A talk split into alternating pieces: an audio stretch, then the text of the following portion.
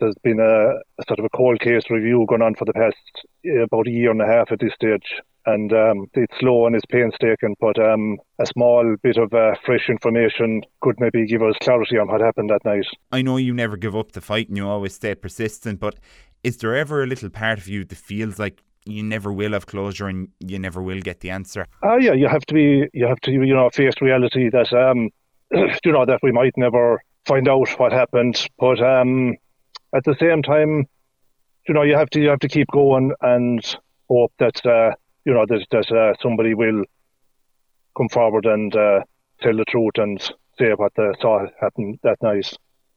But um, yeah, you know, should look at it. It's in the back of our mind that uh, that we might never find out the truth, but um, you know that doesn't mean we'd, we'd be we, we're not going to give up. Martin, of course, you're still campaigning for this to be investigated by an independent body outside of An- An Garda Síochána.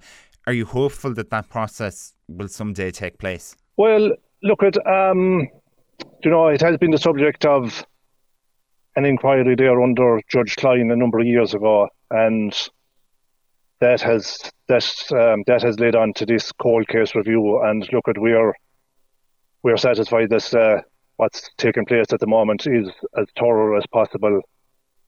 And okay, um, you know, if there was an independent body investigating it, maybe it might.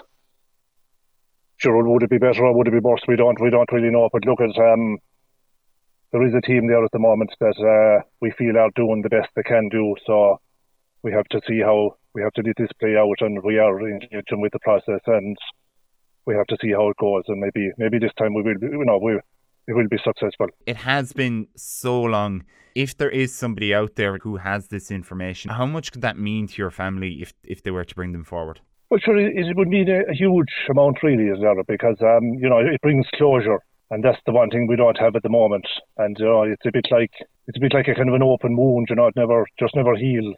And to get closure, that's that's you know, look at that, that's that's what it's all about. And put for once and for all, you know, let the man rest in peace.